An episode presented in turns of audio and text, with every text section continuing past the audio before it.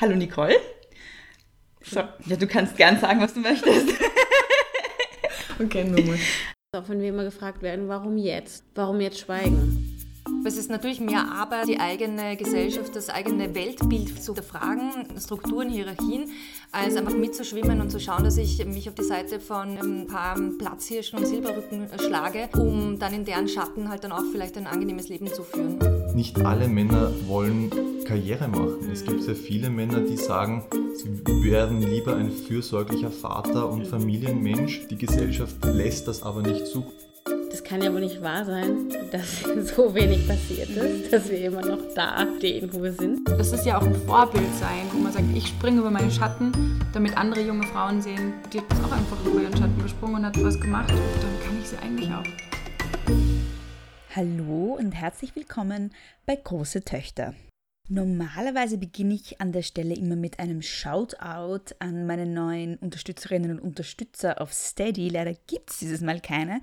Aber wenn ihr große Töchter unterstützen wollt, dann könnt ihr das mit einem kleinen monatlichen Beitrag auf steadyhq.com slash große Töchter Podcast, große Töchter mit zwei S und OE.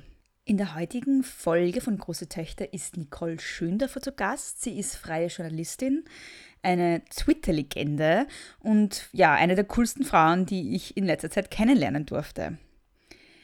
Wir hatten beim Aufnehmen sehr viel Spaß, das hört man auch. Streckenweise ist es dann mehr ein Tratschall als ein Interview, wenn auch ein Tratschall mit sehr politischen Inhalten. Und ja, es wurde sehr viel gelacht. Ich habe versucht, die Lautstärke so weit runterzudrehen an den Stellen, wo wir laut gelacht haben, dass es euch nicht die Trommelfälle rausfetzt. Ich hoffe, es ist mir gelungen. Zweitens ist die Wohnung nebenan immer noch eine Baustelle, wie auch schon in der Folge mit Gerhard Wagner. Und während des Interviews wurde wieder mit dem Hämmern begonnen. Aber nachdem die Social-Media-Richtlinie von Nicole Schöndorfer Patriarchat zerschlagen ist, sind die Nebengeräusche wiederum auch sehr passend. Stellt euch einfach vor, es sind Nicole und ich mit Hämmern in der Hand. Viel Spaß mit dem Interview. Hallo Nicole. Hallo. Es freut mich sehr, dass du da bist und dass du dir Zeit genommen hast. Ja, ich freue mich auch.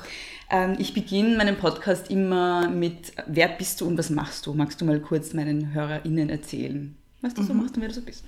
Ja, ich bin äh, Nicole Schöndorfer. Ich bin freie Journalistin. Ich bin Podcasterin. Ich bin ähm, viel auf Twitter. Ich ähm, schreibe und spreche hauptsächlich über feministische und gesellschaftspolitische Themen.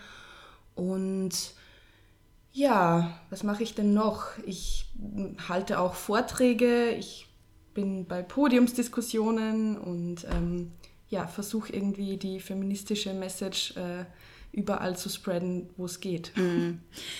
Du hast schon erwähnt, dass du sehr ähm, aktiv bist auf Social Media und ich glaube, dass die meisten Leute dich auch kennen über dein Twitter-Profil. Ja. Ich würde gerne mit dir so sprechen über die Frage, welche Nebenwirkungen hat es, wenn man als Feministin im Internet oder auch in so unter Anführungszeichen Real Life eine Meinung hat und sichtbar ist. Ähm, einerseits, was ist das Gute an Social Media für feministische Bewegungen und was sind so die negativen Nebenwirkungen? Mhm. Also das Gute ist auf jeden Fall, dass äh, jede, jeder, äh, alle Feministinnen und Aktivistinnen und alle, die irgendwie politisch etwas zu sagen haben, durch Social Media einfach ähm, diese, diese Dinge verbreiten können, ohne dass ähm, jemand quasi drüber schauen und, und ähm, das freigeben muss. Also mhm. es fehlt halt diese Gatekeeper-Funktion, mhm. die eben bei klassischen Medien natürlich ähm, existent ist mhm. und dementsprechend äh, divers ähm, ist da zum Beispiel auch der Output bei klassischen Medien, würde ich mhm. mal sagen, weil natürlich diejenigen, die in einer Machtposition, also in der Position sind, wo sie etwas veröffentlichen können, ähm, hauptsächlich alte weiße Männer sind. Mhm. Ich meine, das wird immer besser, aber trotzdem. Und ähm, in den sozialen Medien kann natürlich jeder, jeder veröffentlichen, was er will, was sie will. Und ähm, das ist natürlich der große Vorteil und es kann theoretisch ähm, unendlich äh, geteilt werden und verbreitet mhm. werden und ja.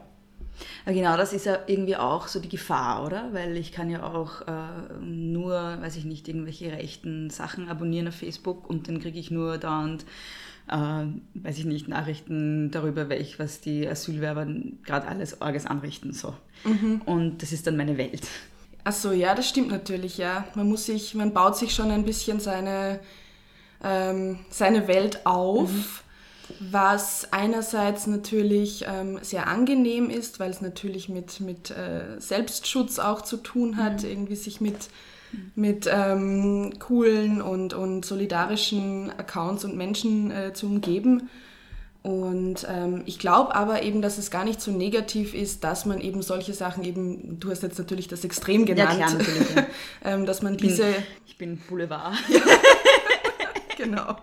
Und ähm, also ich finde es eigentlich ganz gut, dass man eben diese Dinge dann ähm, auch bewusst aus seinem Stream quasi rausschneiden kann, weil mitbekommen tut man es ja sowieso, weil diese, diese Dinge, irgendwelche Aussagen von irgendwelchen äh, rechten PolitikerInnen oder so, ja sowieso in äh, medial gecovert werden. Und ich glaube, dass es halt, also die, die Dinge, die so ähm, diesbezüglich passieren, so in, de, in der Welt, ähm, die kriegt man sowieso über ähm, klassische Medien mit und auf Social Media kann man sich halt ähm, darauf konzentrieren, was eben vielleicht nirgendwo steht und was aber trotzdem gesagt und gehört werden muss von Menschen, die äh, ja, die Möglichkeit haben und nutzen, im Internet das zu teilen.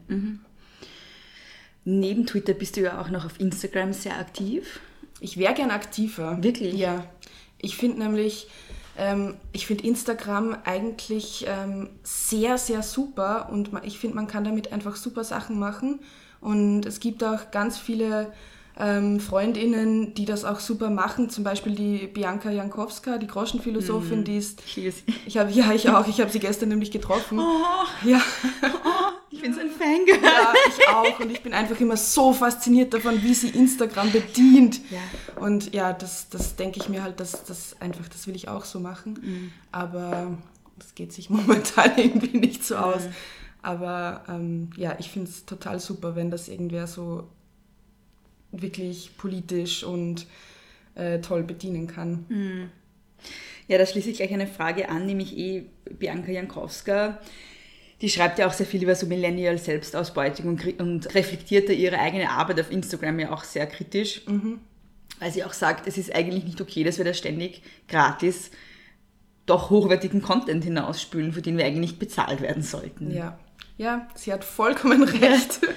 ähm, und ich überlege natürlich auch irgendwie auf Instagram, ja, da ist jetzt mein Content eben jetzt relativ, ja, ist jetzt nicht so viel Output wie auf Twitter, sage ich jetzt mal. Und ähm, ich habe natürlich auch schon öfters überlegt, ähm, ob ich diese Zeit irgendwie immer gratis aufwenden will für diese ganze Bildungsarbeit und habe eben überlegt, wie ich das machen könnte. Und ich habe ja auch einen Blog, den ich aber auch nur unregelmäßig befülle, weil man sich natürlich da auch Zeit nehmen muss, um Ja, gratis voll. was zu schreiben. Und jetzt habe ich mir mal gedacht, vielleicht äh, im Blog irgendwie so ein, ein freiwilliges äh, Unterstützungssystem quasi zu installieren.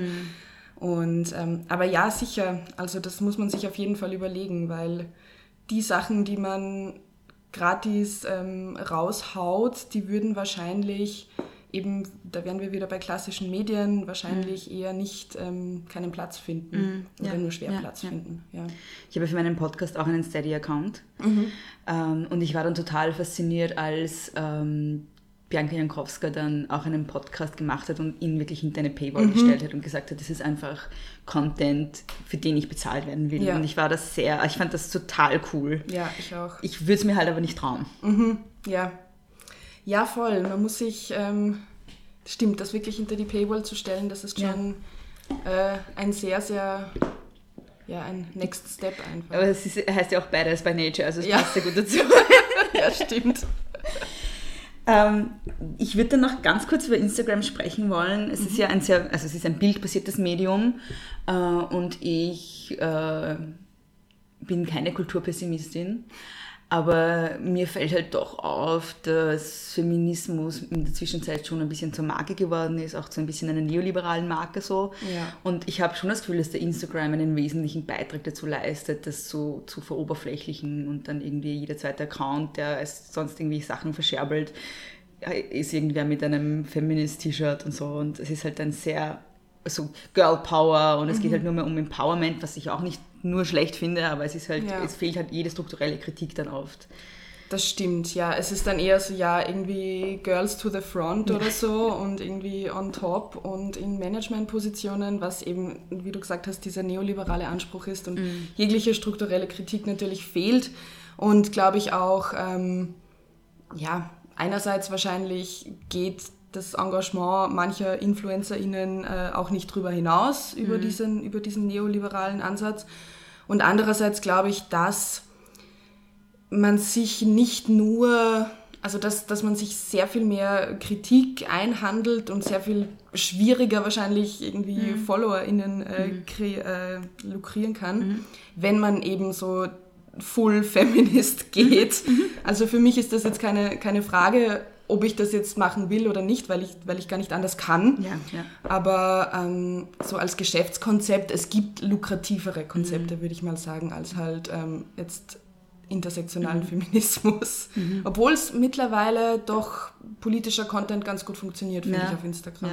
Ja. Vereinzelt finde ich aber trotzdem. Ja, ja, natürlich. Wenn man jetzt das, die, Gesamt, äh, die gesamte Plattform anschaut, dann ist das minimal. Ich kriege voll oft so Nachrichten von, ich sage jetzt jungen Frauen, ich meine, ich bin auch schon über 30, aber so Mädels und jungen Frauen, die dann irgendwie sagen, sie finden das mutig, dass ich so feministisch bin auf Instagram und, und Social Media, weil sie trauen sich das nicht. Jetzt gar nicht so sehr, weil sie ein Geschäft draus machen wollen, sondern weil sie sich dann offen für Kritik machen. Und ich bin immer total irritiert davon, weil ich finde nichts, was ich mache, sonderlich mutig, weil ich auch nicht anders kann, als ich tue. Ja. Ähm, aber also es ist ja offensichtlich so, dass es schwierig ist, eine meinungsstarke Frau zu sein und dass auch deshalb Instagram so oberflächlich ist, weil die Leute halt einfach Angst haben vor dem Backlash und dem Shitstorm, den sie dann kriegen. Ja, sicher. Also das ist, das ist auf Twitter und Instagram und auf Facebook und überall eigentlich, äh, dass man das äh, spürt, diesen Gegenwind, wenn man sich eben sehr politisch äußert oder politisch ja, links äußert.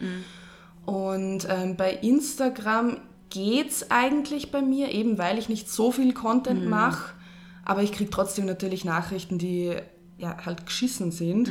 Und, ähm, aber natürlich viel mehr Nachrichten, die positiv sind. Ja, ja, ja. Also das überwiegt wirklich bei weitem. Was mich auch ein bisschen wundert, weil auf Twitter, wobei da auch die positiven immer weit überwiegen, Ja, aber ja, da ja. ist irgendwie der, der negative Content natürlich noch viel mehr in den Mhm. Drukos.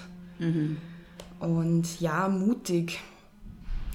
Mutig ist irgendwie ein, ein komisches Wort. Also das fand ich immer schon ein komisches Ja. Wort eigentlich für Voll. Mhm. Frauen. Ähm, für Frauen, die ja irgendwie nicht im, im, äh, in einem Geschlechterbild der 50er leben, äh, als mutig zu bezeichnen, ja, schwierig. Ähm, ich finde, dass es vielleicht mutig ist, ähm, ja, sich mit dem Wissen irgendwie hinzustellen, dass dieser Backlash auf einen niederregnet. Äh, regnet. Wobei, ja, mutig, falsches Wort. Ich glaube, es ist ein falsches Wort. Ja, ich finde halt, in einer Welt, die so patriarchal ist wie unsere, ist es keine Option. Ja, Nicht- genau. Also ich meine, das ist eben ein Grundzustand. So. Ja, genau, Ja. voll. Es ist, Ja. es, es ist eben keine, es gibt keine Option. Entweder man, man ist leise und nimmt halt alles Ja. hin oder man stellt sich halt gegen das System. Mhm, Also, ja. Ich lasse dich mal Tee trinken, weil du wolltest gerade hingreifen. Ich trinke meinen Tee übrigens aus einem sehr großen Heferl, wo äh, Male Tears draufsteht. Das muss man. Prost. dazu sagen, finde ich. Prost. Und der Tee ist blau. Mhm. Mit Klitorinblüten. ja, wir wissen beide nicht, was das ist, aber es Ja. klingt super. Du hast gesagt, du willst lieber mehr auf Instagram unterwegs sein, als Mhm. du bist. Was findest du besser als Plattform, um feministischen Content zu verbreiten? Face, äh, nicht Facebook, Twitter oder äh, Instagram, ja. Ja, Facebook finde ich irgendwie, ich hasse Facebook. Du bist doch gar nicht auf Facebook, oder? Ich teile irgendwie nur, ich bin schon, aber ich teile nur meines, meine Artikel und meine Podcasts Ja. und halt irgendwie so sonst nix, weil irgendwie Facebook, ich weiß nicht, ist irgendwie so anstrengend und jeder Mhm. kann so viel schreiben, wie er will und drunter kommentieren und ich kann es nicht ignorieren, wenn irgendwer Mhm. Blödsinn schreibt. Und ähm, Ja, Twitter oder Instagram. Ja, natürlich muss ich Twitter sagen. Mhm. Ähm, es ist halt einfacher, weil halt ohne diesen Bild-Content und ähm, weil, ja, das ist halt wirklich, als würde man chatten äh, zum Teil bei, dem, bei den äh, Tweets.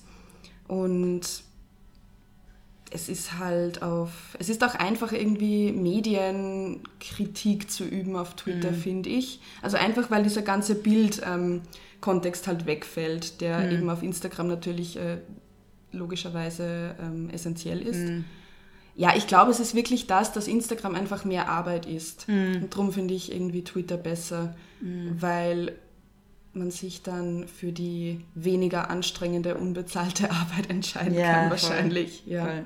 Ich habe mir das Gefühl, dass auf Instagram mehr junge Frauen sind und auf, auf Twitter sind die alten Männer. ja, oder wir haben sie noch nicht entdeckt, die alten Männer auf Instagram, ich weiß nicht. Irgendwo sind sie, sie sind überall. Ja, wahrscheinlich. du bist ja auch freie Journalistin und da würde ich gerne wissen, ob du findest, ähm, dass traditionelle Medien, ob traditionelle Medien mehr oder weniger sexistisch sind als das Netz und wo du da Unterschiede siehst. Ich meine, teilweise hast du es schon angesprochen, glaube ich, aber. Ja, also es ist, es ist natürlich jedes Medium irgendwie nicht in einem Vakuum verortet, also auf jeden Fall ähm, von sexistischen äh, Strukturen irgendwie beeinflusst. Ich finde im Internet, jetzt auf Social Media, auf Twitter, ist der Sexismus irgendwie ein bisschen mm, so mehr so in die Fresse, so, also halt wirklich, da, da wird man halt einfach beschimpft, ja, und, und ähm, einfach, da werden Dinge von sich gegeben, die halt in klassischen Medien natürlich keinen Platz haben. Also es wird jetzt kein äh, Redakteur schreiben, irgendwie die und die ist eine Schlampe oder so. Das wird nicht passieren. Aber ich glaube auf jeden Fall, dass Medien, klassische Medien, Redaktionen ähm, genauso, also genauso sexistisch sind. Und ähm, das merkt man ja auch, wie viele Artikel eigentlich ständig publiziert werden, die eben gegen Feministinnen ähm, sind und, und sich über Gender Gaga in Anführungszeichen äh, lustig machen und einfach auf alles draufhauen, wofür Feministinnen äh, ja, seit Ewigkeiten kämpfen und so tun, als wären sie da jetzt irgendwie so eine, als würden sie da eine edgy Debatte anstoßen wollen. Die Debatte wird seit Ewigkeiten geführt, da kämpfen wir seit Ewigkeiten dagegen. Und ja, es, das finde ich halt furchtbar. Also da, da werden Sachen geschrieben und natürlich wird irgendwie groß Polemik dann drüber geschrieben, sodass man sich halt einfach aus der Verantwortung ziehen kann, wenn irgendwer was kritisiert.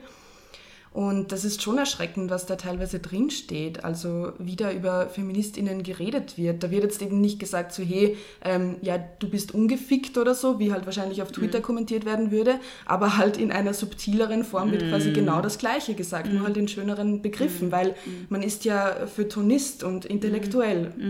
Also es wird halt, es ist, die Misogynie ist wahrscheinlich in klassischen Medien einfach ein bisschen ähm, mit schickeren Worten Ja. verpackt. Auch am Weltfrauentag.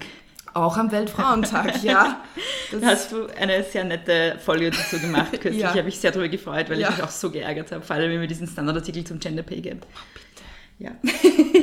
Welche Strategien hast du entwickelt, um mit Hass im Netz, um mit Misogynie im Netz und mit ähm, misogyner verbaler Gewalt im Netz umzugehen? Das ist immer schwierig zu sagen, weil ich glaube nicht, dass ich ähm, bewusst irgendeine Strategie entwickelt habe, sondern das hat sich dann einfach so ergeben, weil man ja irgendwas, irgendwie muss man ja damit umgehen. Und das Erste, was, also und was immer noch das Wichtigste ist, was ich gemacht habe, ist ähm, auf Twitter die Benachrichtigungen, Be Benachrichtigungen auszuschalten von Accounts, denen ich selbst nicht folge, weil da erspart man sich schon mal viel, weil, weil man dann nicht extra darauf hingewiesen wird, hey, Account XY hat dich gerade beschimpft und das ist irgendwie ganz angenehm. Und ähm, ja, also eben ich lese, glaube ich, wirklich das meiste einfach nicht. Ähm, nicht mal bewusst nicht, wobei auch. Und ich glaube, da spar- erspare ich mir schon mal viel, ähm, viel Ärger. Und das, ja, sonst, ich, ich greife manche geschissenen Kommentare dann auf und mache mich drüber lustig, wenn sie halt wirklich so, es gibt ja ultra Klischee-Antworten immer und ähm, es ist ja auch so, dass diese ganzen, diese ganzen Angriffe irgendwie ein System haben. Mhm. Also entweder sie gehen aufs Aussehen oder sie gehen drauf, dass man, dass die halt sagen so, ja, du kannst eh nix und, Mhm. und äh, oder ja, drum bist du Single, obwohl sie natürlich nichts über den Beziehungsstatus wissen, was immer sehr angenehm ist, weil Mhm. man dann ähm, sicher gehen kann, dass sie tatsächlich nichts über einen wissen und äh, nicht ernsthaft einen stalken oder so.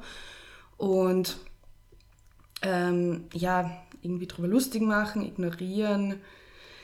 Interagieren hat eigentlich noch nie funktioniert, weil ich glaube, man erkennt es sehr gut, ob jetzt jemand ernsthaftes Interesse an einer Diskussion hat und wirklich vielleicht irgendeinen Aspekt nicht versteht oder so und wi- sich wirklich ernsthaft interessiert oder ob jemand einfach nur ähm, einen verletzen will und zum Schweigen bringen will, weil darauf zielt ja diese Menge an, an, an Hass im Netz halt einfach immer ab, so einen, eine Frau halt aus dem öffentlichen Raum, zu dem das Internet ja gehört, ähm, zu vertreiben, weil sie da quasi nichts zu suchen hat.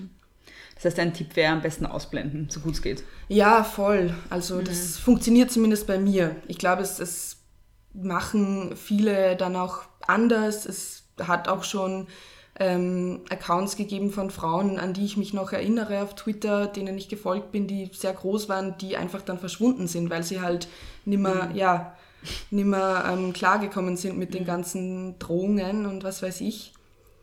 Aber es funktioniert schon ähm, ganz gut, das irgendwie zu verdrängen, für mich zumindest, ja. Meine Lieblingsnachricht ist immer, ähm, wenn Männer mir schreiben, und ich paraphrasiere das jetzt, also es ist ja mir ein bisschen eine Abwandlung davon, dass sie ähm, also dass sie keinen Sex mit mir haben würden. Als wäre das was, was mich irgendwie traurig machen sollte. So. Das ist, finde ich, so eine, ein Konglomerat an so verschiedenen patriarchalen Ideen, die man stundenlang auseinanderdröseln konnte. Das finde ich, äh, könnte, das finde ich immer voll faszinierend, dass das irgendwie ein, eine Abwertung ist oder so. Ja, sicher, voll. Das ist einfach diese Überzeugung, dass Frauen ja nur auf der Welt sind, ähm, um Männern zu gefallen Ja. und dass halt das ganze Leben nur daraus besteht, ähm, Männern zu gefallen, irgendwie Männern zu entsprechen, von Männern irgendwie geliebt zu werden und, und dann heiraten Kinder und sich festzulegen auf einen Mann und es wird ja Frauen genauso eigentlich eingetrichtert und man muss dann selber mal checken, dass das einfach nur eine Hassstrategie ist, wenn jemand sowas sagt zu einem. Ja, sowieso, ja. Ja. Aber ich finde es halt immer, also das ist immer so besonders lustig, weil Ja, oder? Ich Man denkt sich, auf die, die die müssen doch schon weiter sein. Ja. Irgendwie Das, wieso glauben die immer, ja, was, was heißt, wieso, irgendwie rhetorische Frage, Ja. aber wieso glauben die wirklich immer noch, dass einen das verletzt? Also Ja. so, ja, Typ XY mit einem Frosch als Profilbild, das tut mir jetzt sehr leid, dass du Oh nicht mit mir schlafen ja, würdest. das war mein Ziel. Ja, scheiße. Habe ich die falsche Strategie gewählt. Ja. Du wirst ja doch sehr oft als sehr wütende Frau wahrgenommen auch. ja. Also so, wenn ich, wenn man sich die Druckos an, also durchliest oder anhört in einem Podcast, das ist immer so die grantige feministische Bitch, so, die Mhm. Ja, halt irgendwie ja. so Männer hasst. Ja. Ähm, und die Sache, also die, die, das Thema Wut ist eines, worüber ich in den letzten Monaten voll viel nachdenke, weil einerseits waren wir halt des Öfteren jetzt konfrontiert mit so männlicher Entitled Wut, also so, weiß ich nicht, Brad Kavanaugh oder vor kurzem R. Kelly in diesem Interview, wo er so ausgezuckt ist mit Gail King. Schaut sich das an, falls ihr es noch nicht gesehen habt. Es ist ja Wahnsinn, wirklich. Ähm, so dieses, dieses, dieses Unverständnis, dass man plötzlich sich rechtfertigen muss über irgendwas. Wie kommen die Weiber dazu sozusagen? Ja. ja. Ähm, und dann andererseits, wie Frauen halt dann auch über ihre Wut abgewertet werden. Gleichzeitig ist es aber auch voll wichtig, finde ich, für Feminismus. Wie, also ich habe da jetzt keine äh, Frage genau, aber, aber willst du da irgendwas dazu sagen? Weil, weil du ja auch immer so als äh, wütende Frau wahrgenommen wirst. Ja, also ich werde auf jeden Fall als, als wütende Frau wahrgenommen und natürlich als ähm, äh, zu aggressiv in meinem Ton und wenn ich irgendwie nur ein bisschen ähm, netter wäre und niemanden quasi angreifen würde. äh, Ich greife selten persönlich jemanden an, sondern immer nur strukturell, aber okay, das ist dann, das checkt natürlich dann auch äh, derjenige, der mich angreifen will, nicht. Ähm, ja, wenn ich nur ein bisschen netter und freundlicher und leiser und, und ähm, konstruktiver wäre, weil ich bin ja auch total destruktiv Ja. angeblich, ähm, dann wird das ja alles funktionieren. Also dann, dann hätten wir ja ähm, das Patriarchat wahrscheinlich schon lange bes äh, Ja. besiegt, das ist jetzt übertrieben äh, formuliert, aber das wird mir halt schon oft nahegelegt. So, ja, irgendwie, ich bin ja eh für Gleichberechtigung, aber so wie du das rüberbringst, so, pff, also nein, dann entscheide ich mich lieber doch für Sexismus. So, es ist einfach irgendwie, die Argumentation ist halt komplett äh, Banane. Und ja, ich glaube, dass die Wut auf jeden Fall essentiell ist, um wirklich, ähm, also es, es geht einfach auch nicht ohne. Wie kann man nicht wütend sein, wenn man wirklich äh, checkt, wie stark patriarchale Strukturen in jeder, in jeder Ecke der Gesellschaft einfach verankert sind? Und ähm, wie kann man da nicht wütend sein? Oder wie kann man sich nicht drüber aufregen, wenn jetzt wieder in einem Medium ein, ein super sexistischer Text äh, erscheint? Oder wie kann man sich nicht drüber aufregen, wenn, ähm, ja, wenn, wenn, wenn eine Gruppe weißer Männer zum Thema Abtreibung befragt werden oder so. Also das sind halt lauter, lauter Sachen, über die man natürlich dann, wo man Emotionen dazu hat. Und ähm, Wut ist einfach ein, ein, eine komplett legitime Form, äh, diese Emotionen zu zeigen. Und ich glaube, dass man halt ein Zeichen, es ist ein Zeichen von Privilegiertheit, wenn man eben nicht wütend ist. Also das, das gilt jetzt für im, beim Thema Rassismus, beim Thema Homo- und Transfeindlichkeit, beim Thema, äh, ja, bei allen äh, Ismen. Wenn man da nicht wütend ist, dann ist man wahrscheinlich in einer privilegierten Position. Oder eben nicht solidarisch mit jenen, die eben nicht in dieser privilegierten Position sind. Also Wut ist gut. Wut ist gut. Ja, Wut ist Das ist der gut. Titel der Episode. Finde ich gut. Ja. Ähm, ja, ich finde auch, dass Wut so auch sehr solidarisiert auch. Ähm, und ich finde ja auch, dass MeToo zum Beispiel und auch einige Proteste von Frauen wie der Women's March, also so Sachen, die halt alle in den letzten Jahren passiert sind, das waren, also gerade MeToo war so ein kollektiver Entschämungsmoment irgendwie, finde ich. Ja. Aber auch, auch von sehr viel Wut getragen. Ja. So, nämlich die Wut ist halt aus, aus, diesem, aus dieser Traumatisierung und aus diesem Totschweigen von der Traumatisierung irgendwie entstanden ist über die Jahre. Ja. Und ich finde halt, dass es so, so was extrem Heilsames auch hat.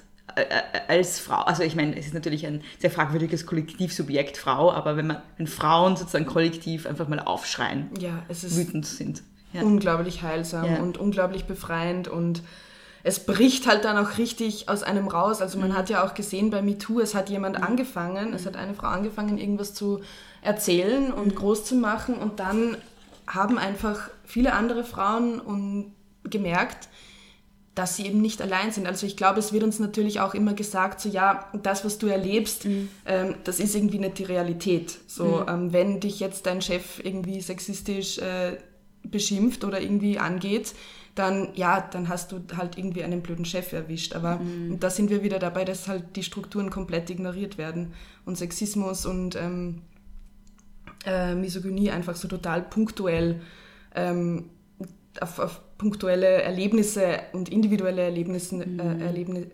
Erlebnisse äh, heruntergebrochen werden, was sie ja natürlich nicht sind, weil es äh, strukturelle Probleme sind. Und ja, das ist, das ist zumindest durch MeToo vielleicht ein bisschen ähm, durchgekommen, auch dass da schon einiges äh, passiert diesbezüglich. Wobei, wer es nicht checken will, dass das ein strukturelles Problem ist, der auch mit wahrscheinlich immer- nicht. Ja, genau, Ja, ja. voll. Ja, und es gibt ja auch viele, die immer noch nicht verstehen, worum es eigentlich geht. So. Ja, das stimmt. Ja. ja, genau. Und es gibt die, die sagen, ja, na, es wird halt alles zusammengehaut. So die eine sexistische Bemerkung vom Chef oder das eine Kompliment vom Chef wird mit der Massenvergewaltigung gleichgesetzt. Und das ist auch wieder sowas, so ein, so eine, ein, ein Silencing-Versuch einfach. So von wegen, ja, ihr haut irgendwie die weniger schlimmen Sachen mit den ganz argen Sachen zusammen und das macht einfach niemand. Aber man, sobald das halt jemand behauptet, dass wir das quasi machen, steht das halt im Raum und kann uns dann vorgeworfen werden. Beziehungsweise ich finde schon, dass äh, wenn bei MeToo dann irgendwie, weiß ich nicht, der Pograpscher auch erwähnt wurde, genauso wie die Vergewaltigung, ähm, der, der Sinn dahinter ist ja, und ich finde, das haben die, diese Leute dann nicht verstanden, dass man halt einfach eine Struktur aufzeigt, Ja, genau die das. äh, ein Kontinuum ist von Ja. eben irgendeinen sexistischen Bemerkungen bis hin zu ganz massiver körperlicher Gewalt. Genau, genau. Und dass davon alle Frauen eben betroffen sind auf verschiedene Arten. Genau, genau, Ja. eben. Und dass das Problem einfach immer quasi das, das Gleiche ist, dass Ja. halt eben Männlichkeit ist und ähm, Anspruchsdenken und äh, Machtmissbrauch. Mhm. Aber ja, das, diese Strukturen immer äh, zu kommunizieren und, und zu erklären, das ist wirklich eine Lebensaufgabe, kommt Mhm. mir vor. Vor allem jemanden gegenüber, der von diesen Strukturen so profitiert, dass er sie auch gar nicht sehen will. Ja, genau, genau, voll. Eben, es ist ein, eine Frage des Wollens natürlich auch. Mhm. Also wenn ich nach dem zehnten Hinweis auf, auf warum etwas so ist oder warum alter weißer Mann keine, kein Rassismus und kein Ageismus ist und kein Sexismus, ähm, und derjenige das dann immer noch nicht checkt, dann will er das vermutlich auch nicht. Mhm, ja. Du bist jetzt auch unter die PodcasterInnen gegangen. Ja. Dein Podcast heißt Darf sie das? Und erstens mal hast du jetzt die Möglichkeit, Werbung zu machen. Und zweitens habe ich die Frage, warum du Podcasten so als neues Format entdeckt hast, um deinen Feminismus zu artikulieren und was daran besser ist als an anderen Kanälen. Also ähm, ja, mein Podcast ist eben Darf sie das? Ich habe bis jetzt ähm, sieben Folgen veröffentlicht. Das kommt wöchentlich auf Spotify, iTunes, Soundcloud und auf der Website darf sie das.at. Bitte abonnieren und bitte liebe Kommentare äh, hinterlassen. Und ähm, ja, also ich habe eigentlich nie dran gedacht zu podcasten, weil ich habe zwar schon Podcasts gehört, aber eher dann von Freundinnen oder so und ähm, habe irgendwie das Format eigentlich gar nicht wirklich am äh, Radar gehabt. Aber es wurde mir dann quasi herangetragen, so dass das vielleicht irgendwie cool wäre, so ein Kommen- Kommentarformat zu machen, ein feministisches. Und ich habe mir gedacht, so ja, stimmt eigentlich. Und ähm, habe das dann versucht. Und es hat mir eigentlich von Anfang an ziemlich gefallen und es hat auch ziemlich gut funktioniert. Und ähm, das Gute daran ist, im Gegensatz jetzt zu, zu Twitter oder ja, zu Twitter hauptsächlich, ähm, dass ich halt meine Argumentation irgendwie besser ausformulieren kann und irgendwie das Ganze, ich meine, der Podcast ist trotzdem mit 15 Minuten relativ kurz, aber als Kommentar vollkommen ausreichend. Und ähm, da kann ich einfach meine Argumente und ähm, meine Anhaltspunkte besser strukturiert und, und in einem großen Ganzen formuliert ähm, rüberbringen. Und es hat tatsächlich schon ähm, Leute gegeben, die dann nachher gesagt haben, okay, hm, interessant, jetzt verstehe ich das besser. Cool. Und ja, das hat, das hat mich total gefreut. Ja. Und natürlich, man Ja, denkt ja, sich, natürlich soll das der Anspruch sein, dass Ja. das Leute dann checken. Aber man freut sich dann trotzdem über jeden Einzelnen, der das Mhm. dann auch wirklich so empfindet. Also das ist ganz, ganz cool eigentlich an einem, Mhm. am Podcast. Ich habe die Theorie, und die ist noch nicht wissenschaftlich untersucht, dass der Podcast als Medium so ein bisschen diese ähm, Wand niederschlägt, die bei Social Media immer ist zwischen SenderInnen und EmpfängerInnen. Also die es ja auch leichter macht, Leute dann wirklich hart anzugreifen, weil man nicht die Person sieht dahinter. Und beim Podcasten hörst du den Menschen, du hörst die Stimme, du kriegst auch Emotionen mit. Es macht es irgendwie menschlicher, finde ich. Weil ich habe nämlich auch die Erfahrung gemacht, dass ich da weniger, also dass ich mit dem Podcast echt kaum negatives Feedback kriege. So. Und das hat mich sehr überrascht. Und ich glaube, dass es wirklich einfach eine menschlichere Komponente hat und dass es deshalb ist. Ja, das stimmt. Ich glaube das auch eigentlich. Also, das ist, mir haben auch dann äh, viele gesagt, so, dass, dass ich halt. Ähm, und auf der einen Seite denke ich mir ja, und auf der anderen Seite so nervt mich eigentlich das, wenn das jemand sagt, wenn. Äh, so dass ich eigentlich eh netter bin, als ich jetzt Ja. wirke auf, als auf Twitter. Und es ist ja, keine Ahnung, so als, als würde mich das so entlarven, dass ich irgendwie eh ein Mensch bin, mit dem man normal reden kann oder so. oder der lustig ist und keine Ahnung was. Ja. Und ähm, ja, ich kriege auf jeden Fall auch auf den Podcast, zumindest bis jetzt, und das ist von Folge zu Folge irgendwie unterschiedlich, weniger ähm, Hate. Beziehungsweise wird ja das Gästebuch in, auf der Website jetzt äh, moderiert quasi, weil ähm, da schon ziemlich viel, ziemlich viel Arges gekommen ist. Ja, aber ich glaube, in der, in der Menge ist es trotzdem weniger als jetzt für irgendeinen pointierten Tweet oder Ja, so. voll. Ja, und tatsächlich haben eben anscheinend dann manche zu mir gefunden durch den Podcast. Also es ist schon ganz gut. Also das, deshalb findest du es auch gut, um feministischen Content zu verbreiten, weil es halt einfach auch zu weniger Hate führt. Ist das, habe ich das richtig verstanden? Na, also deshalb mache ich es nicht, Ja, oder ja. glaube ich nicht, dass es gut ist, aber es eignet sich auf jeden Fall. Es ist halt noch ein zusätzliches ähm, Format, genau. Also, ja. ja, äh, mit dem man eben den, die eigene, den eigenen Content und die eigene ähm, Utopie quasi ähm, Ja. äh, jemandem näher bringen kann. Welche Podcasts hörst du selber gerne? Puh, ähm, ich finde den äh, Feuer und Brot war, glaube ich, der, einer der ersten, den ich gehört habe. Den finde ich ganz gut. Ich finde natürlich Vocal About It cool. Ähm, ich finde ähm, sagenhafte Sagen und äh, mythische Mythen von Möwi Möwingers natürlich sehr cool. Ähm, ich, was, was höre ich denn noch hin und wieder? Also ich bin tatsächlich keine große Podcaster, äh, Podcast-Hörerin, aber hin und wieder finde ich, schon, find ich schon ganz gut eigentlich. Und dann denke ich mir, wenn ich es höre, so, "Ma, das ist eigentlich so super, warum höre ich eigentlich nicht mehr Podcasts? Aber ich bin noch nicht über die Schwelle, dass es irgendwie zur Gewohnheit geworden ist, zu Podcasts zu hören. Ja, für mich ist es schon fast eine Sucht geworden. Ja. Ich konsumiere eigentlich fast alles nur mehr über Podcasts. Das ist so meine, ja, ich höre die ganze Zeit Podcasts. Ja, es ist eh gut Ja. eigentlich. Man kann nebenbei auch Sachen machen. Ja. Es ist das bessere Radio. Voll. Ja. Beim Spazierengehen, beim Kochen, beim Putzen, voll. beim Katzenstreicheln. So. Ja. Was ich dir vorhin auch sagen wollte, und dann ist es mir kurz entfallen mit diesem, äh, man glaubt, sie ist voll arg und trifft sie dann und sie ist eh ganz nett, äh, bist du in sehr guter Gesellschaft, weil das ist eins der ähm, Sachen, die Elfriede Jelinek immer gesagt hat, dass alle immer gedacht haben, sie ist so ein, also sie hatten immer voll Angst, sie zu treffen und dann war sie, ist sie eine voll nette Frau gewesen eigentlich und waren alle immer total überrascht, also Ja. gute Gesellschaft. Ja, voll. Und ich glaube, das ist halt auch so, weil weil es immer heißt, dass eben, ja, so wütende Frauen oder Frauen, die halt laut sind und ihre Meinung sagen, dass die halt Furien sein müssen und ähm, hysterisch sein müssen natürlich. Und ja, es ist eigentlich die, die Überraschung ist dann mehr für diejenigen, die überrascht sind, entlarvend, finde ich. als für Mm, Ja, sicher, sicher, ja klar. Ja, ja. Ähm, welchen, wir haben jetzt schon über Podcast geredet, welchen Account auf Twitter und Instagram muss man folgen? Ähm, ich habe jetzt auf Twitter angefangen, ähm, jeden Tag ein FF zu geben an einen Account, der kein weißer Cis-Mann ist. Cool. Ähm, und das, ich bin nämlich immer so, also ich gebe, ich bin eher der Typ, der Sachen dann retweetet von Accounts und damit quasi meine Appreciation ausdrücke, dass ich es halt irgendwie den anderen, die mir folgen, dann irgendwie in die Timelines spüle, weil diese FF-Listen, die machen mich immer komplett nervös. Ja, mich auch voll. Es ist viel zu viel und ich das krieg, ist- ich krieg irgendwie so einen Krampfanfall. So. Ja, komplett so. Und ich, halbe Anxiety dann, Ja. weil ich natürlich alle vergesse, weil ich Ja, irgendwie, ich folge, wie vielen Leuten folge ich? 1500 oder so. Mhm. Und ähm, denen folge ich ja auch tatsächlich bewusst. Mhm.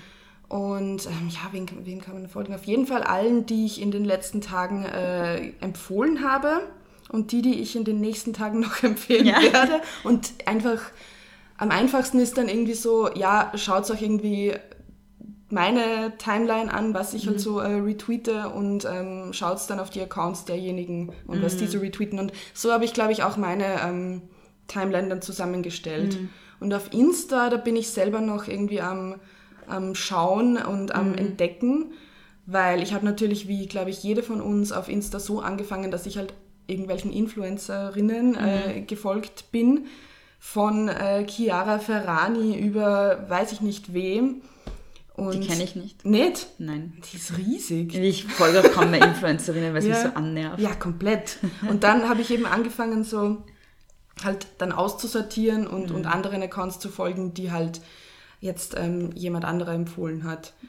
Aber wem, ja, auf Instagram natürlich der Bianca, wie wir vorhin gesagt haben, ja, Groschenphilosophin. Ähm, Alexandra Stanic natürlich, die auch immer sehr viele Folgeempfehlungen gibt, wo ich auch schon sehr ähm, vielen dann gefolgt bin und total begeistert bin. Ähm, ja, wer ist, wen, wen schaue ich denn noch regelmäßig an? Ninia Lagrande ist natürlich super. Ähm, Anne Wiezorek ist super.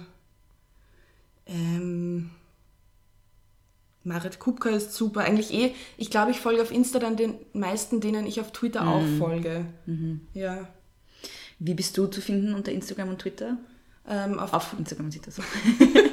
Auf äh, Twitter ähm, Nicole unterstrich äh, schön und auf Instagram Nicole Punkt schön, weil der Unterstrich war schon vergeben damals. ja. Oh. ja. Ja. Hättest den früher trademarken müssen. Ja. Ähm, jetzt eine eigentlich rhetorische Frage, aber glaubst du, dass es irgendeinen Weg gäbe, als Frau auf Twitter oder Instagram aktiv zu sein, ohne Hate abzukriegen?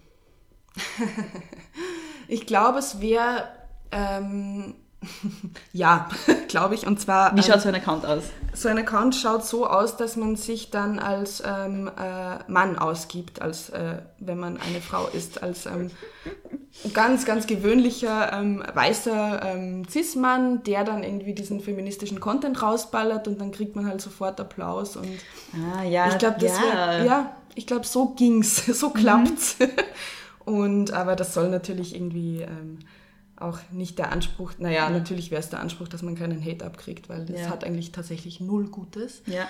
Aber außer dass man vielleicht ähm, die Gruppen, die dann auf einen losgehen, irgendwie, wo man dann lernt, wie die wie diese Systematik funktioniert, eben wie, wie wir vorher geredet haben, aussehen können, Familie, Beziehung.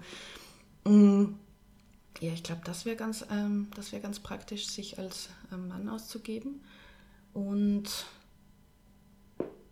ja, und wahrscheinlich so so ein bisschen feministische Stehsätze irgendwie die ganze Zeit rauszuhauen. So, ähm, weiß ich nicht, ähm, the future is female. Ähm, Girls to the front. Ähm, Oder noch besser, ähm, ein echter Mann hat keine Angst vor Frauen oder sowas. ja, so eine genau, sowas auch. Ja, ja, ja, genau. Ja, da gibt es ja auf Instagram auch Ja. ganz, ganz viele. Ach, sowas wäre. Mhm. Ja, das ginge wahrscheinlich auch. Und wenn man dann nicht zu groß ist, dann kann man das wahrscheinlich auch ewig machen. Sonst Mhm. kann man natürlich irgendwann auch dafür kritisiert werden, wenn man zu viel Einfluss als Mhm. Stehsatzproduzentin kriegt, glaube ich. Aber ja, entweder als Mann ausgeben oder Stehsätze produzieren. Also falls wir demnächst einen Nikolaus Schöndorfer finden auf Instagram, wissen wir, wer sie ist. Ich habe ein voll interessantes Experiment auch mal, ähm, einen, einen Account als Mann anzulegen und den gleichen So, Content ja. rauszuhauen. Ja, zu ich habe mir das die wirklich schon ist. mal überlegt, aber jetzt kann ich es eh nicht mehr machen, weil ich jetzt habe ich es gesagt. aber es, wär wirklich, es hat sicher Du schon kannst es ja ganz anders nennen. Ja, ja, ja. Also falls euch in den nächsten Monaten eine männliche Feminist Icon unterkommt, Ja. dann bin das vielleicht ich. Ähm, ich würde dann gerne noch eine Hörerinnenfrage stellen. Mhm. Und zwar, wer hat dich und deine feministische und politische Einstellung geprägt? Puh. Gute Frage. Also ich glaube, ähm, unbewusst geprägt ähm, hat mich natürlich ähm, meine alleinerziehende Mutter. Ähm, dann generell so ein bisschen das, ähm, das, das ja, ähm, Arbeiterinnenumfeld irgendwie, in dem ich vielleicht aufgewachsen bin. Also das kann ich irgendwie nur jetzt sagen, das hätte ich früher natürlich nicht gesagt, aber ich glaube, das hat mich schon geprägt, so gewisse Dinge halt dann nicht als selbstverständlich anzusehen und so. Ähm, oder was hat mich noch geprägt? Mm, Natürlich, irgendwann habe ich angefangen zu lesen und Bell Hooks zu lesen und ähm, das hat, ja, verschiedene Bücher haben mich geprägt. Welche besonders? Ja, eh ähm, All About Love von Bell Hooks. Ähm, dann auch später, aber wesentlich später, ähm, Sister Outsider von Audre Lorde. Natürlich untenrum frei von Margareta Stokowski. Ähm, ja, was hat mich noch geprägt? Dann halt wirklich auch, wie ich dann halt vermehrt in sozialen Medien unterwegs war. Also auf jeden Fall Twitter und jetzt gar nicht irgendwelche, weiß ich nicht, bekannten äh, Akteurinnen, die natürlich auch, eh klar. Aber ich glaube, am meisten gelernt habe ich dann tatsächlich über die Timeline, die ich mir dann quasi zusammengestellt habe und die ich dann auch möglichst intersektional ähm, gestalten wollte. Und halt ganz viele Aspekte, ob das jetzt aus der Queer Community oder aus ähm, aus der Sichtweise von Women of Color. Das hat mich eigentlich dann wirklich am meisten geprägt, würde Ja. ich sagen sogar. Also so super Theorie und, und Bücher natürlich sind. Ähm, es waren dann, ich glaube, wirklich radikalisiert in Anführungszeichen, hat mich dann, ähm, ja, Twitter wahrscheinlich. Ja. Und natürlich die eigenen Erfahrungen, weil man checkt ja irgendwann auch so, hey, okay, warum ist jetzt der Typ so und so mit mir umgegangen und jetzt mit dem Kollegen anders oder so. Also man denkt dann schon auch drüber nach und, und ich habe dann auch irgendwie irgendwann gemerkt, so ja, warum, ähm, warum haben wir zu Hause ähm, kein, warum haben wir nicht in einem schönen Haus gewohnt, so wie alle meine Freundinnen, Ja. sondern nur in, nur in Anführungszeichen, ich bin ja, also wir sind nicht in Armut aufgewachsen, aber und wir haben eben nur eine Wohnung gehabt sozusagen. Und das waren halt lauter so Sachen, die dann, ja, die einen, die mich dann irgendwie geprägt haben, ja. Ich finde es lustig, dass du das sagst, ähm, Ja. dass dein ArbeiterInnen-Background damit sehr zusammenhängt, weil das in mir auch so ein bisschen ein Licht aufgegangen, weil ich in letzter Zeit auch sehr viel nachdenke über halt Antikapitalismus und so. Mhm. Und früher immer gedacht habe, ich kann über so ökonomische Sachen nicht sagen, weil ich kenne mich zu wenig aus. Auch so ein internalisierter Sexismus Mhm. irgendwie. Aber ich glaube, dass das auch das ist, was bei mir meinen Feminismus irgendwie mit sehr viel Wut unterbuttert, weil ich einfach von klein auf mitgekriegt habe, wie, un wie scheiße ungerecht alles ist. Ja. Und wie wenig das mit den Personen zu tun hat, die Ja. davon betroffen sind, sondern dass einfach man an ständig an irgendwelche Grenzen stößt. Ja, Einfach. ja, komplett. Und ähm, bei mir war es dann echt so, dass halt natürlich beim Aufwachsen, das war halt dann äh, meine Mutter, die an die Grenzen gestoßen ist und ähm, die halt dann auch versucht hat, irgendwie das trotzdem irgendwie zu lösen für mich, dass ich das nicht merke oder so, dass Ja. irgendwie jetzt das Geld knapp ist oder Ja. so, wie ich studieren gegangen bin und ähm, keine Studienbeihilfe bekommen habe und, und ähm, weil aus irgendeinem Grund ähm, irgendwie, ja, während, während andere, die, denen es ähm, ökonomisch definitiv besser ging, ähm, sehr viel Studienbeihilfe bekommen haben und etc. etc. Ja. Es waren lauter so Dinge, die dann einfach keinen Sinn ergeben haben, die auf jeden Fall nicht für alle irgendwie gleich zu erreichen sind. Du hast vorher das Wort radikalisiert gesagt. Mhm. Ähm, ich habe vor kurzem gelesen, dass du dich als linksradikal bezeichnest. Ja. Was bedeutet das für dich genau? Mm, Es bedeutet mir für mich vor allem die Abgrenzung äh, zu linksliberal. Was bedeutet das für dich? Das bedeutet für mich eigentlich so, ähm, ja, so eh grundsätzlich in der Theorie gegen Diskriminierung sein und gegen Rechtsextreme sein. Es sind halt lauter so Nona-Sachen, äh, gegen die Linksextreme sich, äh, Linksextreme, Linksliberale sich positionieren. Und ähm, obwohl es dann, ja, das ist für mich irgendwie, so, dafür kriegt halt keiner einen Applaus, wenn er sagt, ja, okay, ähm, die Identitären sind nicht gut. So, ähm, also es braucht schon ein bisschen mehr, um irgendwie politisch was zu verändern. Und ja, da, ich glaube halt, dass auch bei Linksliberalen immer so diese Annäherung an die Mitte, die halt dann natürlich jetzt immer mehr schon rechts ist, erfolgt und ähm, oft auch dann so mit antimuslimischem Rassismus ein bisschen korreliert, natürlich mit Antifeminismus, natürlich. Meinst du damit auch so eine, eine, eine ähm, Unterbutterung mit so neoliberalen Ideen? Meinst du das auch? mit Ja, voll, genau. Ich meine damit eben auch so, dass man quasi nicht das System verändern will, sondern Mhm. innerhalb des Systems quasi ähm, ja, schaut, ähm, wie, man, äh, Mhm. Wie man zu irgendwas kommt, was natürlich dann den Großteil, ähm, den Großteil der Menschen irgendwie wieder ausschließt. Mhm. Und das sehe ich eben dann beim, äh, beim Linksradikal nicht. Also das halte ich irgendwie für, zumindest in der Theorie, sehr inklusiv und ähm, eben, es geht halt darum, so das System als Ganzes äh, zu überwinden und nicht innerhalb des Systems halt aufzusteigen. So, das ist, glaube ich, so der große Unterschied. Dann bin ich laut deiner Definition auch eine Linksextreme. Eh. Das wusste ich nicht. Linksradikal, ja. Oder linksradikal, ja. Hast du nicht Ja. gesagt linksextrem? Nein, das habe ich vorher unabsichtlich gesagt. Achso, ja. das hast du unabsichtlich gesagt. Aber ja, kann, es ist halt, diese, diese Begrifflichkeiten sind halt so irgendwie, ja, natürlich bin ich der Definition nach dann linksradikal. Also ich glaube, da braucht man sich auch nicht fürchten, das zu sagen, weil irgendwie das, das Gleichberechtigung und Gleichstellung aller in einem System, das nicht ausbeuterisch und nicht äh, exkludierend ist, zu wollen, ja, wenn das linksradikal ist, dann ist das halt so. Ja, ja, ja. Gibt es noch irgendwas, was du gerne sagen würdest, was wir noch nicht besprochen haben? Hm. Wir haben eh schon sehr viel besprochen eigentlich. Was? Ja, was genau. Das hat mich nämlich, das, da muss ich mich dann selber immer darauf hinweisen, dass ich das Positive dann auch immer erwähne, weil man sehr viel natürlich über die Probleme spricht, was eh gut ist. Aber ich finde, dass so stark und so, so bedrohlich der Backlash in den letzten Jahren ähm, geworden ist, desto mehr ähm, Solidarität gibt es auch, mhm. desto mehr wird sich vernetzt, desto mehr wird irgendwie sich unterstützt gegenseitig unter Feministinnen.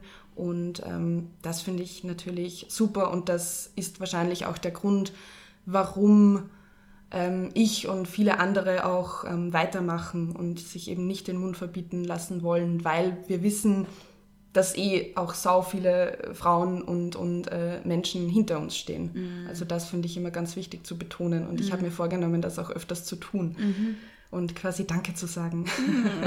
oh, das ist nett. Ja. Das ist ein voll gutes Schlusswort. Ja. Ähm, du hast schon gesagt, wo man dich auf Twitter und Instagram findet. Ähm, du hast von einem Blog gesprochen. Wie findet man den? Ähm, den findet man unter ähm, therealnicoleschön.com. Äh, also das ist so abgeleitet von irgendwelchen ähm, äh, Promi-Accounts, die halt dann The Real heißen und Real quasi Donald, den Official. Donald Trump. Ja. Warum sagst du ihn? Sorry. Aber ja, genau. um quasi das äh, zu ein bisschen zu veralbern, dass ich quasi der offizie ja, ja. die offizielle Nicole. Schöndorfer bin. Ja. Also schaut alle auf den Blog, folgt Nicole auf Twitter und Instagram, abonniert den Podcast, der heißt nochmal. Darf sie das? Darf sie das? Kann man überall hören, wo es Podcasts gibt, also Apple, Spotify. Genau. Und so. Eigentlich wirklich überall. Und ja, ja danke fürs Interview. Nicole. Ja, gerne.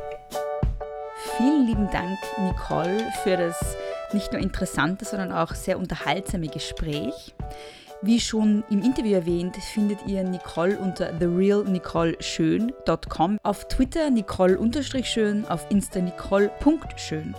Darf sie das findet ihr auf www.darfsiedas.at und überall dort, wo man Podcasts hören kann. Also auch überall dort, wo ihr große Töchter hört.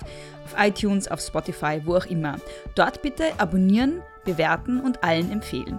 Große Töchter findet ihr auf Facebook at große Töchter mit zwei S und OE auf Instagram at große Töchterpod, wieder mit zwei S und UE.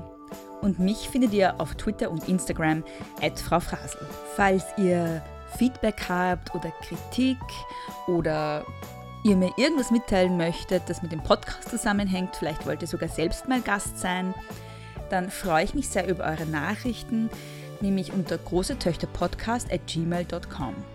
Wenn ihr große Töchter supporten wollt freue ich mich natürlich sehr drüber. Ihr könnt es auf drei Arten tun. Neben dem Abonnieren und Hören in eurer Podcast-App könnt ihr große Töchter bewerten und rezensieren. Ihr könnt Freundinnen und Freunden davon erzählen, zum Beispiel auf Social Media. Und ihr könnt auf steadyhq.com slash große Töchter Podcast ein Abo abschließen und große Töchter mit einem kleinen monatlichen Beitrag unterstützen. Als Dankeschön gibt es einen Newsletter und bald gibt es auch Goodies. Danke fürs Zuhören. Bis zum nächsten Mal.